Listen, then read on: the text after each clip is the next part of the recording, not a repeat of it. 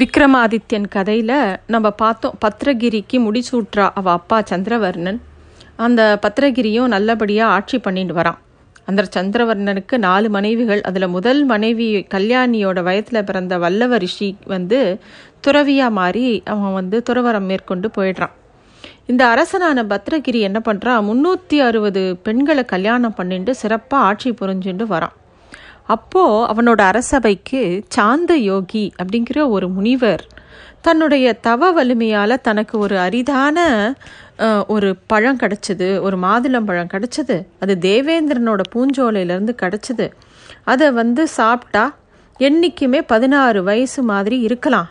எப்பயுமே நீண்ட ஆயுளோடையும் இருக்க முடியும்னு சொல்லி அந்த பழத்தை கொண்டு வந்து இந்த பத்திரகிரி கிட்ட கொடுக்குறார். பத்திரகிரிக்கு ரொம்ப சந்தோஷம். அடாடா இந்த முனிவருக்கு தான் மேலே எவ்வளோ பிரியம் எவ்வளோ பெரிய ஆசீர்வாதத்தை தனக்கு கொடுக்குறார் அப்படின்னு ரொம்ப சந்தோஷப்பட்டு அந்த பழத்தை எடுத்துன்னு போய் தனக்கு ரொம்ப பிடித்தமான தன்னோட மனைவிகள்லேயே முதல் மனைவி அவ பேர் மோகனாங்கின்னு பேர். அவகிட்ட போய் கொடுத்து இந்த மாதிரி ஒரு முனிவர் வந்தார் அவர் எனக்கு இதை கொடுத்தார் சாப்பிட்றதுக்கு. இதை சாப்பிட்டா ரொம்ப நீண்ட ஆயுளோட வயசே ஆகாதான். பதினா என்றைக்கும் பதினாறு வயசாகவே இருப்போமா. அதனால் இந்த பழத்தை நீ சாப்பிடு அப்படின்னு சொல்லி கொடுக்குறான். மோகனாங்கியும் அதை வாங்கிட்டு இந்த தெய்வீக பழத்தை நான் உடனே சாப்பிடக்கூடாது நல்ல நாள் பார்த்து சாப்பிட்றேன்னு சொல்லி வாங்கி வச்சுக்கிறாள் பத்திரிகிரிக்கு ஒரே சந்தோஷம் எவ்வளோ அறிவாக பேசுகிறா அவள் எடுத்தோடனே இதுதான் எனக்கு விருப்பம்னு சாப்பிடாத அவள் எப்படி இருக்கா? அப்படின்னு நினச்சின்னு சந்தோஷப்பட்டுட்டு போயிடுறான். அடுத்த நாள் அரசன் பத்திரகிரி அரண்மனை உப்பகரி உப்பரிகையிலேருந்து அப்படியே வேடிக்கை பார்த்துட்டு இருக்கான். அப்போது ஒரு கூலிக்காரி ஒத்தி தெருவில் போயின்னு இருக்கா. அவளுடைய தலையில் இருந்த கூடையில் ஒரு அழகான மாதுளம்பழம் இருக்குது அதை பார்த்த உடனே இது நமக்கு முனிவர் கொடுத்த பழம்னா இது எப்படி இவகிட்ட வந்தது? அப்படின்னு யோசிக்கிறா அந்த பத்ரகிரி ராஜா. உடனே தன்னோட காவலர்களை ஏவி அந்த கூலிக்காரியை கூட்டின்னு வர சொல்கிறான் கூலிக்காரியும் அரசன் முன்னாடி ரொம்ப பயந்து போய் வந்து நிற்கிறா அவகிட்ட நீ யார்? இந்த மாதுளம்பழம் உனக்கு எப்படி கிடச்சிது? அப்படின்னு கேட்குறான் அரசன். உடனே அவள் வந்து நான் ஒருத்தரோட பனிப்பெண்ணாக இருக்கேன். இந்த மன்னனோட குதிரைக்காரன் தான் என் மேலே இருக்கிற ஆசையில் இந்த பழத்தை என்கிட்ட கொடுத்தான். நான் நவக்கோடி நாராயணன் செட்டியோட மருமகன்கிட்ட ரொம்ப ஆசையாக இருக்கேன். அதனால் இதை கொண்டு போய் அவன்கிட்ட கொடுக்கறதுக்காக எடுத்துன்னு போயிட்டுருக்கேன் அப்படின்னு அவள் சொல்கிறா உடனே குதிரைக்காரனை கூட்டின்னு வர சொல்கிறா ராஜா. அந்த பத்திரகிரி ராஜா கூட்டின்னு வர சொல்கிறான் அவனும் அந்த கு அரசவையில் அந்த குத்து குதிரைக்காரனும் வரான். அவனும் நடுங்கிட்டு பயந்துட்டு வரான். ராஜா எதுக்கு கூப்பிட்ருக்கார் அப்படின்னு. இந்த எப்படி இந்த பழம் எப்படி உனக்கு கிடச்சது? அது நீ தான் இவகிட்ட கொடுத்தியா? அது உண்மையான்னு கேட்குறா அந்த ராஜா. அவனும் ஆமாம் அப்படின்னு அந்த குதிரைக்காரன் சொல்கிறான் பயந்துட்டே சொல்கிறான் என்கிட்ட இருக்கிற ஆசைனால பெரிய ராணி என்கிட்ட கொடுத்தா நான் தான் இவகிட்ட இவ மேலே எனக்கு ஆசை அதனால் இவகிட்ட கொடுத்தேன் அப்படிங்கிறத சொல்கிறான் பத்திரகிரி உடனே ராணி மோகனாங்கிக்கிட்ட போய் உங்ககிட்ட நான் கொடுத்த மாதுளம்பழம் எங்கே?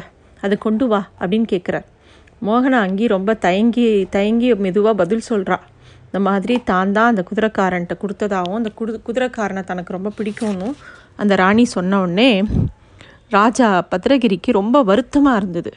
அதை கேட்ட உடனே ரொம்ப திகச்சு போயிடுறார். எவ்வளோ நூல்களை படிச்சிருக்கோம் எவ்வளோ படி எவ்வளோ விஷயங்கள் தெரிஞ்சிருக்குன்னு நம்ம நினச்சின்னு இருக்கோம் நமக்கு ஏன் இப்படி நடந்ததுங்கிற மாதிரி யோசிச்சுட்டே இருக்கார். அப்புறமா இந்த ஆசை எல்லாத்தையும் விட்டுட்டு இவ்வளோ என்ன இவ்வளோ ஆசை ஒருத்தர் மேலே வச்சுருக்கிறதுனால தானே இவ்வளோ அவமானம் நடக்கிறது நமக்கு வாழ்க்கையில். இனிமே இந்த இல் வாழ்க்கையில் ஈடுபடக்கூடாதுங்கிற முடிவுக்கு வரா. உடனே தன்னோட சகோதரர்கள் ரெண்டு பேரையும் கூப்பிட்றார் விக்ரமாதித்யனையும் பட்டியையும் கூப்பிட்டு விக்ரமாதித்யனுக்கு முடிச்சூட்டிட்டு பட்டியை அமைச்சனாக இருக்க சொல்லிட்டு அவர் துறவரத்துக்கு போயிடுறார். பத்ரகிரி விக்ரமாதித்யன் பட்டத்துக்கு வரான் உலகத்தில் இருக்கிற எல்லாரும் தன்னை புகழ்ந்து கொண்டாடும்படி தாம் பெருமையோடு ஆட்சி பண்ணணும்னு நினைக்கிறான் விக்ரமாதித்யன். உடனே அமைச்சன் பட்டியை கூப்பிட்டு இந்த சின்ன ஊரான கன்னியாபுரி நாட்டை மட்டும் ஆட்சி பண்ணுறதுனால நமக்கு புகழோ பெருமையோ பெருசாக உண்டாகாது. நம்மளோட புகழ் என்றைக்கும் தழைச்சிருக்கணும்னா அது மாதிரி நம்ம நடந்துக்கணும். அதுக்காக இன்னும் நம்ம ஒரு பெரிய நகரத்தை நிர்மாணிக்கணும் நல்லபடியாக ஆட்சி பண்ணணும். அதனால் புது நகரத்தை அமைக்க எது நல்ல இடம் அப்படின்னு பார்த்து ஏற்பாடு பண்ணணும்னு சொல்கிறான் அந்த அமைச்சன்ட்ட.